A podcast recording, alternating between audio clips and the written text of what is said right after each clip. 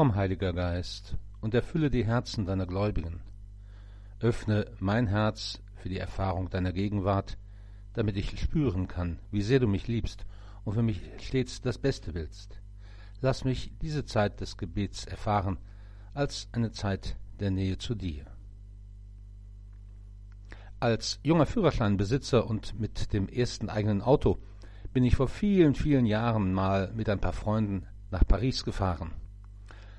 Eigentlich hatten wir uns vorgenommen, aus Respekt vor dem Innenstadtverkehr das Auto an der Peripherie stehen zu lassen und dann mit der Metro hinein ins Herz der Stadt zu fahren. Das gelang aber nicht. Wir fanden einfach keinen Parkplatz. Und ehe wir uns versahen, landeten wir auf dem Place Charles de Gaulle. Unerfahren im Kreisverkehr bin ich damals sofort nach innen gezogen. Wusste ich doch nur, dass in Frankreich im Kreisverkehr rechts vor links gilt. Wir mussten dann ein Dutzend Mal um den Arc de Triomphe fahren, um wieder herauszukommen. Wie froh waren wir, als in der Nacht der Innenstadtverkehr doch etwas ruhiger wurde. Da hatte ich dann mein nächstes Schlüsselerlebnis. Typisch deutsch. Wir hielten an einer roten Ampel.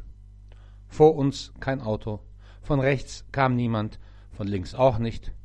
Plötzlich hupte jemand hinter mir. Ich verstand überhaupt nicht, was dieser Autofahrer von mir wollte, bis das andere Auto schließlich ausscherte und an mir vorbei bei Rot über die Kreuzung fuhr.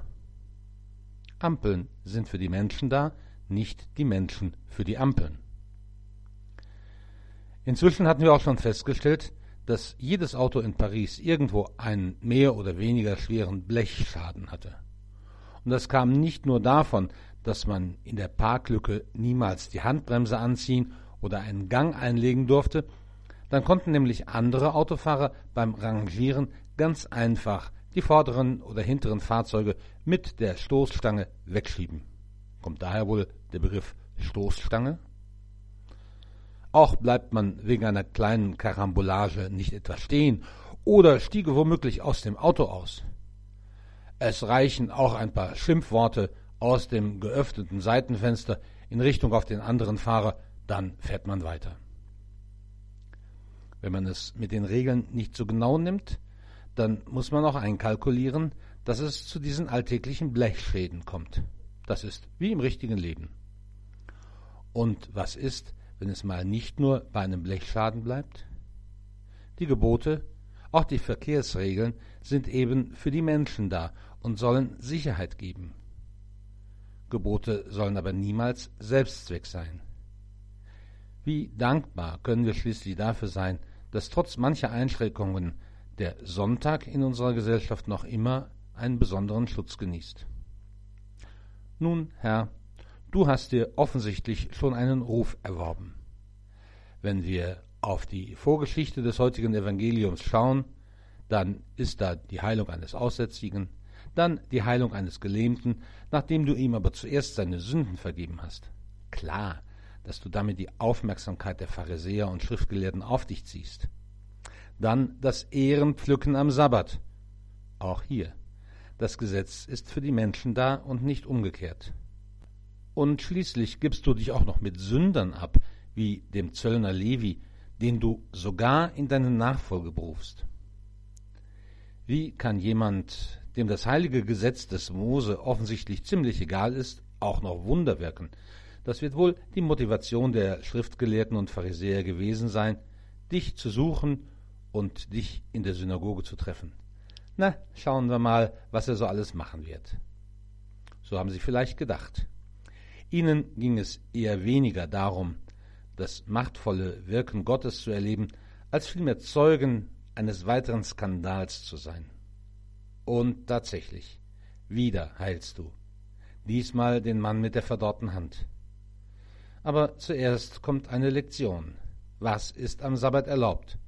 Gutes zu tun oder Böses? Ein Leben zu retten oder es zugrunde gehen lassen?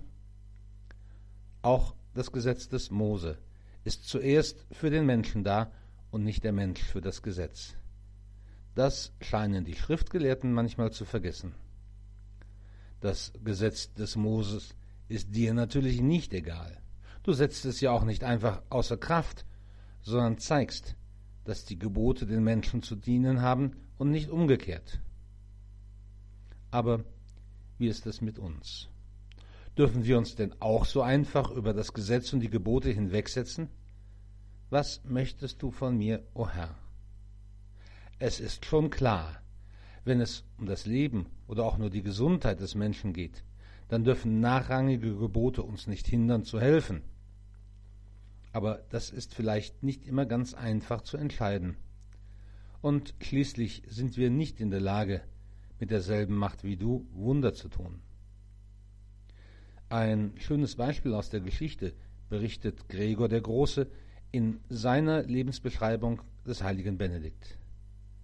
Als dieser sich mit seiner geliebten Schwester Scholastika in einem nahegelegenen Kloster traf, bat die Schwester den Bruder, nicht zur Nacht in sein Kloster zurückzukehren, sondern in frommer Betrachtung und im Gebet bei ihr zu bleiben. Benedikt wies das Ansinnen seiner Schwester schroff zurück, da er als Mönch unmöglich die Nacht außerhalb seiner Zelle verbringen könne.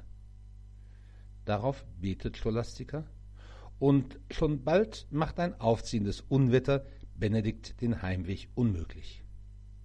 So hat das von ihr erbetene Wunder bewirkt, dass der Mönchsvater seine eigene Regel nicht halten konnte. Diese Anekdote zeigt aber auch noch einen anderen sehr wichtigen Punkt. Gebote sind eine Hilfe, die Beziehungen von Personen zu schützen und zu bewahren. Es geht dabei nicht nur um zwischenmenschliche Beziehungen, sondern auch um die Beziehung zu dir. Ich kann nun mal nicht sagen, Herr, ich liebe dich mehr als alles auf der Welt. Aber was du willst, das interessiert mich nicht, darum kannst du dich selber kümmern. Es ist eine Alltagserfahrung, die wir Menschen so oft machen können. Im Zwischenmenschlichen kommt es zu Spannungen bis hin zum Bruch. Das geschieht in der Ehe, in der Familie, im Freundeskreis, am Arbeitsplatz, im Sportverein, überall dort, wo Menschen in Beziehungen miteinander leben. Ursache dieser Spannungen ist immer Sünde. Dabei lässt sich nicht sagen, von wem in einer Beziehung die Sünde ausgeht, aber die Beschädigung ist offenkundig. Das Matthäusevangelium berichtet davon, dass du, o oh Herr, in einem Gespräch mit einem Schriftgelehrten das Doppelgebot der Gottes- und der Nächstenliebe als die Erfüllung des gesamten Gesetzes bezeichnet. Wenn es also bei den Geboten immer um Liebe und freundschaftliche Beziehung geht, dann darf mich jede Erfahrung von Spannung dazu auffordern, im eigenen Gewissen nachzuforschen, ob nicht vielleicht ich selbst Grund habe, um Verzeihung zu bitten. Herr, wir leben in einer Zeit, in der viele Menschen anscheinend die Beziehung zu dir verloren haben oder niemals erfahren konnten. Hilf mir, dass ich im liebevollen Umgang mit den Mitmenschen deine Liebe zu uns Menschen durchscheinen lasse, damit deutlich wird, es tut gut, aus der Liebe zu dir zu leben und deinen Willen ganz und gar ernst zu nehmen. Und lege mir eine Liebe ins Herz, durch die allen deutlich wird, mit welcher großen Liebe du uns liebst. O Herr, du hast mich eingeladen, diese Zeit mit dir zu verbringen. So lass mich jeden Tag in der Liebe zu dir und dem Nächsten wachsen, damit die Freude an dir stets mein Leben bestimme.